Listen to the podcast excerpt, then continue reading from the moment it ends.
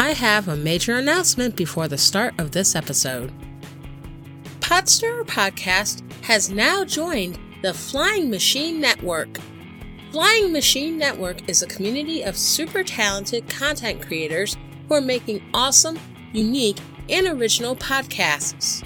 To learn more about the network and to check out the other amazing Flying Machine Network podcasts, check out flyingmachine.network. Now, you might be wondering, what does this mean for the future of Pot Stirrer Podcast?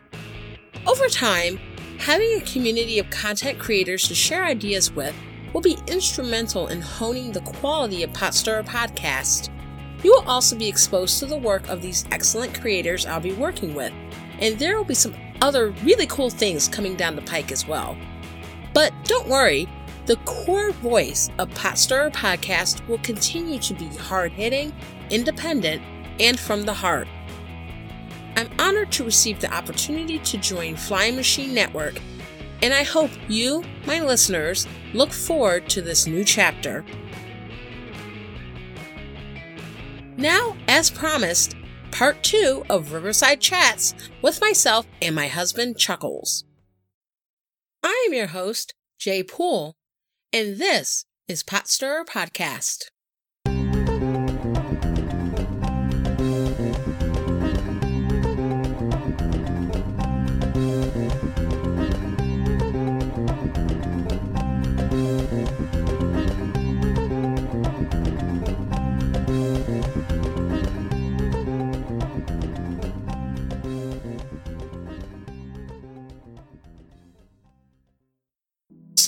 We've talked a little bit about Democrats bringing in the whole like balance of like kind of talking to the base and bringing in Trump supporters and the common ground, right? Mm-hmm. So moving on to the Republicans. So the Republicans right now are they are on top right now. They hold the presidency, they hold Congress, the Supreme Court. They kind of have the cards, but the change in demographics over time, they may not forever. So do you think that they are good with kind of do what they're doing, or do you think that they might want to try to engage more voters that maybe aren't necessarily Republicans to come over to their fold?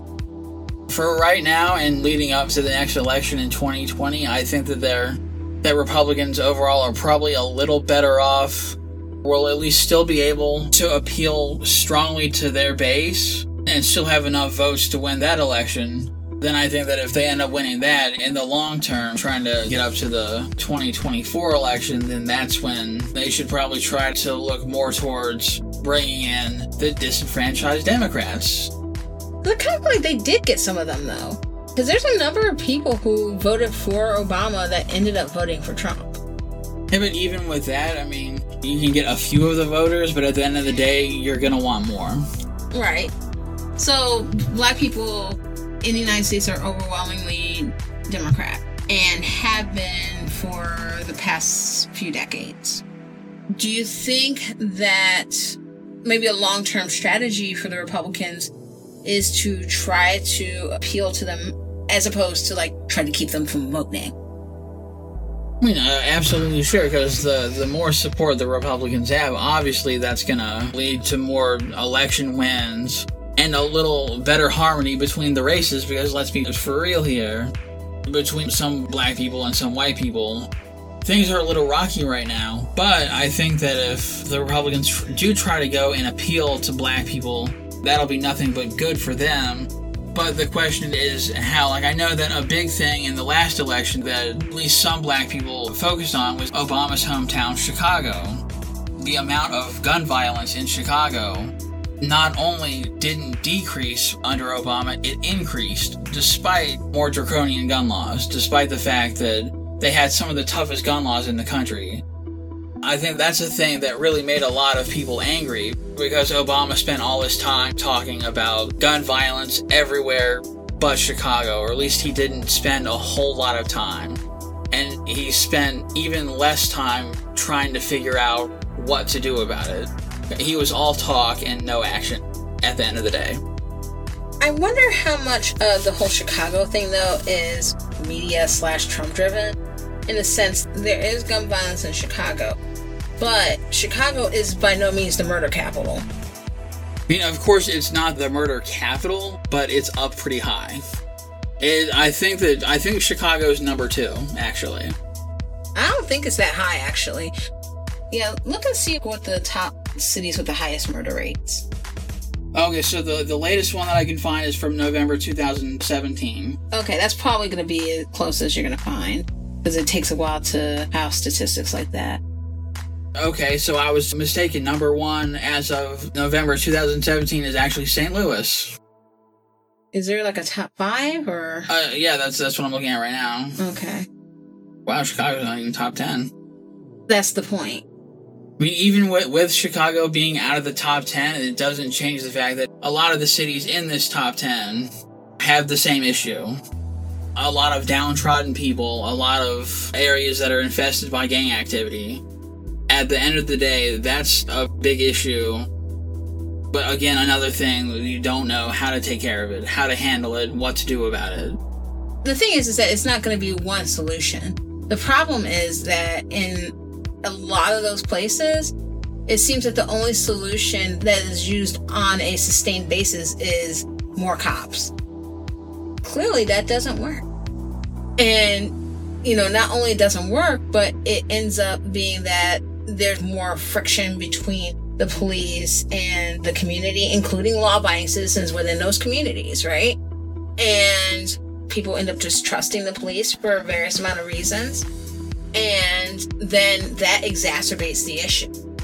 Another big issue, though, is the fact that because of this distrust between black citizens and the police, that no one wants to talk to the police when they come to try to investigate a murder. And thus, at that point, then the person that committed the shooting gets away with it, and then they can go on and do it again. Right. And that's what sucks about it and this is why like it is important for there to be better relationships between the police and the citizens. What do you think is a way that they could try to promote or that they could try to accomplish a better relationship between cops and citizens? Because at, at this point i don't see it happening at least not very quickly. Well, i don't think it's going to happen quickly. A lot of these places have been like this for a long time for a lot of reasons that's not an overnight thing. Of course not, but I know that a lot of people would prefer that it happen very quickly as opposed to being a little patient and actually achieving results. But see, that's the thing. I, I hate to say it like this, but I think people need to get over that in the sense that, and I don't mean that lightly, right? Because, I mean, people do die every day and those lives are important, right? Of course. But at the same time, we live in such a culture where it's instant gratification. You want everything now. Everything is at our fingertips with our cell phones. We can, there's so much technology, there's so much that we get instantly or almost instantly, right? Right. And so, because we're such an instant gratification culture, there tends to be not a lot of patience to deal with issues that are long standing issues. And people then get into the whole thing of either they're looking at the groups that are dealing with these issues as inferior. Like, oh, well, why can't they fix this problem? This has been going on for a long time. Racism died in the 60s, blah, right? That kind of thing. But not looking at the fact that a lot of these issues are multi layered and generational and have long lasting effects. So, with issues that have long lasting effects, we need to have solutions that are long game solutions. So, kind of going back to the police and black community, right? I think one thing that would help is to have more officers that actually live in and around the communities that they serve. I, I, believe that you've said at one point or another that the majority of Detroit cops don't live in the city. Right. I mentioned a couple of episodes ago. Yeah, in Detroit, about three quarters of the police there don't live within the city limits. I would have to agree with you. I think that having cops actually living within the city that they serve would absolutely do a lot to help because the people will they'll see the cops out and about they'll become familiar with them the cops will become familiar with the citizens they'll be able to look at these people and recognize them and know that they're not you know doing something that they shouldn't be doing right Yeah. You know, ninety-five percent of the time. Yeah, because I think that just like what you're saying, like I think if you had more police living in those communities that they're serving, right? Then so people will know who they are, police will know who the citizens are, right? And they can build those relationships and build social currency. So if something does happen, right, then citizens would be more willing to talk to the police. It's not just some random outsiders that just come in to beat on their neighbors, right? Their Officer Bill next door, right? They're more willing to take that risk and talk to the police if there is more of that trust built in there. Do you think that even with cops living within city limits, do you really think that, that even that will be enough goodwill that will help with the distrust or police officers that have that have killed unarmed black men over the last couple of years? Do you think that would help with that too, or just the people being willing to talk to them? I think it can help both because on one hand, the residents can trust the police more because they see them more. On the other hand, like the police will, they'll live in the community. The way I'm thinking about this is that they'll interact with residents on a daily basis. It's not just they're going into police. They're living their lives with these people, right? Mm-hmm. They're going in a lot of times for that purpose to either try to spot danger or to respond to something that might be potentially dangerous. They get a call that something is supposed to be dangerous, right? Right. So they're going in heightened to the idea of danger, right? And a lot of times they're going into these communities, right? So since that's happening, then if they're not living around these people, then it makes sense for them to not necessarily see them as just like them. Definitely makes a lot of sense. And I mean, I think accountability is another thing. Oh, of course. Right. And when I talk about accountability, I've tried to make it clear that I don't think that all cops are bad. But just like any other institution, if somebody screws up or if somebody's doing things that are not what should be happening, right? Then there should be some accountability there for that. I, I can agree with that, but I think that accountability works on both ends. And in what sense? Like in these unarmed black men shootings, a lot of them have been very bad looks for these police officers and for their departments. But at the same time, there have been one or two that that you can say are actually justified. So accountability works on both ends in the sense that the cops need to know when they've screwed up, just like the citizens need to take accountability when when one of their relatives or whatever have screwed up. But seems that neither side really wants to. The like the police officer will say, "Oh, I feared for my life," and the citizen will say, "Oh, but he didn't do anything. He was a good kid. He didn't deserve this." There is a long list of people who have been killed by cops. I think that sometimes you can try to rationalize, like, oh, well, this happened, right? But then there's the guy that he had a cell phone in his hand in his grandmother's backyard and got shot. That obviously is just a bad situation overall. Again, something that should never have happened. Mm-hmm. So the police are given the power to use force legally, right? Right? And there's a lot of power there, but then there's also a lot of responsibility. Uh, Of course, and I would say that they could all use a little bit better training for restraint. Because I don't think they necessarily teach restraint in police academies.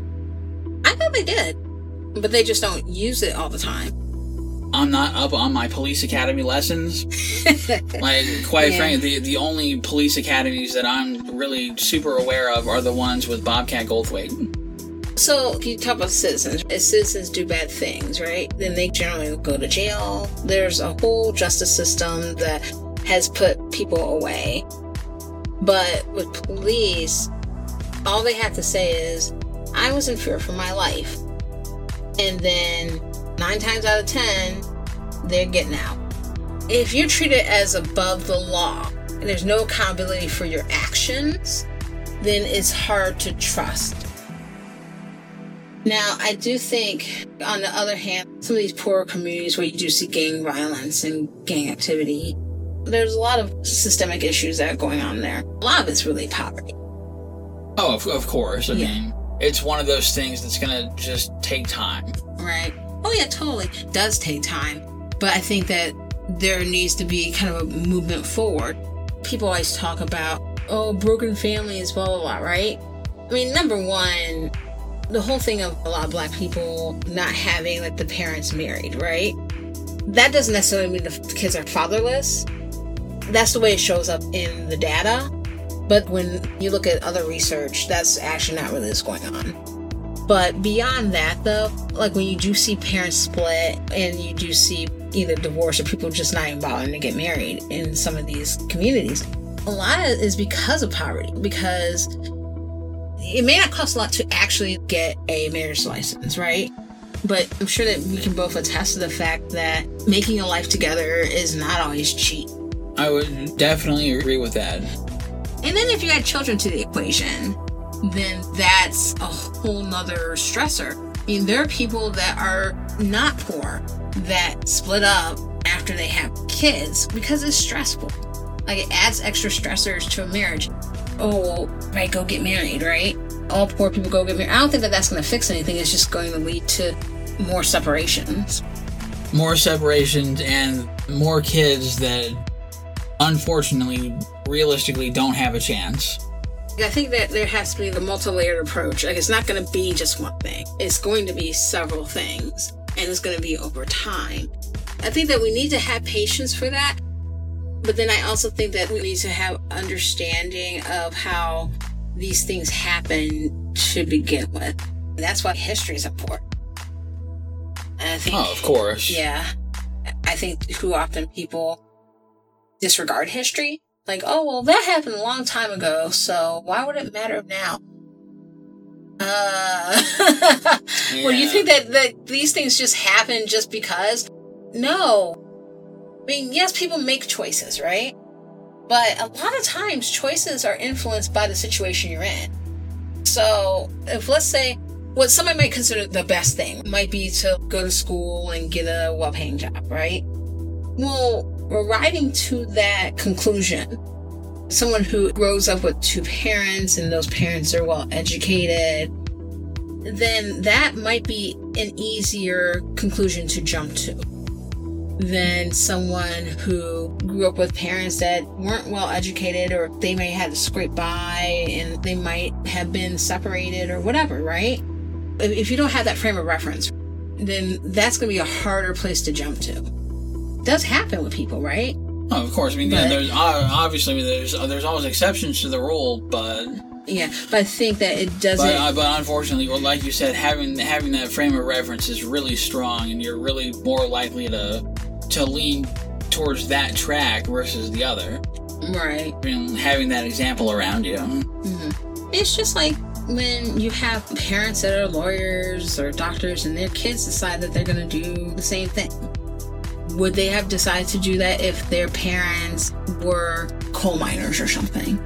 I mean, could they decide to become doctors? Sure. Or lawyers? Of course, right?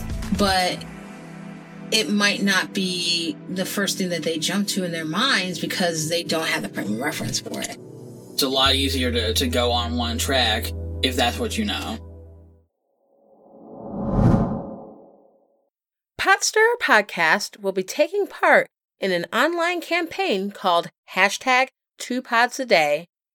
It aims to introduce podcast listeners to two independent podcasts every day for the month of July. The hope is to give visibility to some of the great indie podcasts that you may not have heard of. Hashtag two pods a day encourages you to listen more, listen indie. Find more shows like mine by following hashtag two pods a day on Twitter and Facebook. What do you think is going to happen in the midterms? From what I've seen so far, it, it looks like any support that the Democrats have had is dwindling little by little. Republicans have got a pretty firm grasp on things. But again, I because of the fact that there are so many Trump supporters that have become disenfranchised over his policies, uh, what he's done, what he hasn't done, I think that the possibility is strong that Democrats could get some power back in 2020. Okay, what about 2018 in the midterms, though? That's what I'm saying. Okay, so you don't think that'll happen in, in 2018, but you do think it, it uh, There's a possibility in 2020, right? I think that the Democrats still have a chance in 2018, but I think that there needs to be more effort put forth than what's happening right now, especially in terms of really having a solid economic message, a solid message beyond just Trump sucks any economic message that the Democrats come up with better be really good because right now the economy is on fire. The economy is on fire, but it's not. But there's still a lot of people that are left behind. Of, of course there are, but with you know with, with a better economy becomes more jobs. More people are able to get hired on at places. Having a better economy doesn't necessarily mean a lot more jobs again, I think that we can both agree that, that both sides are bad and that they both have some pluses, they both have some minuses. I, I don't know that a two party system is quite the ideal. Of course, also, if there was if there was a legitimate third party candidate that, that actually had any sort of chance at all of being elected or of even getting a decent amount of votes, then maybe just maybe the two major parties would be a little more willing to tout what they will do versus what the other party won't do. That's that's a big thing that they like to talk about. Like again, beating a dead horse, Hillary Clinton saying, you know, whether whether you know calling the the Trump voters a basket of deplorables or what have you. Or when the way that some Republicans will try to court black people by saying the KKK were Democrats, and then just ignoring all the history after the 60s. I mean, you do see both sides doing it, but I think as far as 2018, I mean, I think the Democrats can make some gains, but I think without really having a strong economic message, and I'm not just talking about just jobs, I'm talking about like healthcare, all that kind of stuff. Without having a strong economic message and really centering on some of that, I think that they're probably not going to do as well as they hope. And if they don't do as well as they hope, and Trump is still in office in 2020, he's going to get reelected. Do you realistically think that the Democrats have have any idea as to who a, uh, a candidate could be that would have any actual chance of knocking Trump off in 2020? Actually, no. Well, if Trump is around, I, I don't know if it will really matter who they put up, honestly. Because the longer he's around, the stronger he's going to get. So we'll see what happens in 2018 and in 2020. Yeah. All right. Well, thank you, hubby, for coming on. Thank you for having me. All right. So this will be it for Riverside Chats. Join me next time on Pot Stirrer Podcast. Thanks so much for listening to Pot Stirrer Podcast. If you enjoyed the podcast, be sure to hit the subscribe button in iTunes or click Share this show in Stitcher to share with your friends. And check out our website at potstirrerpodcast.com. All episodes, social media, and more are right there. It's a one stop shop. I'm Jay Poole. Let's fight for America's future because freedom is not free.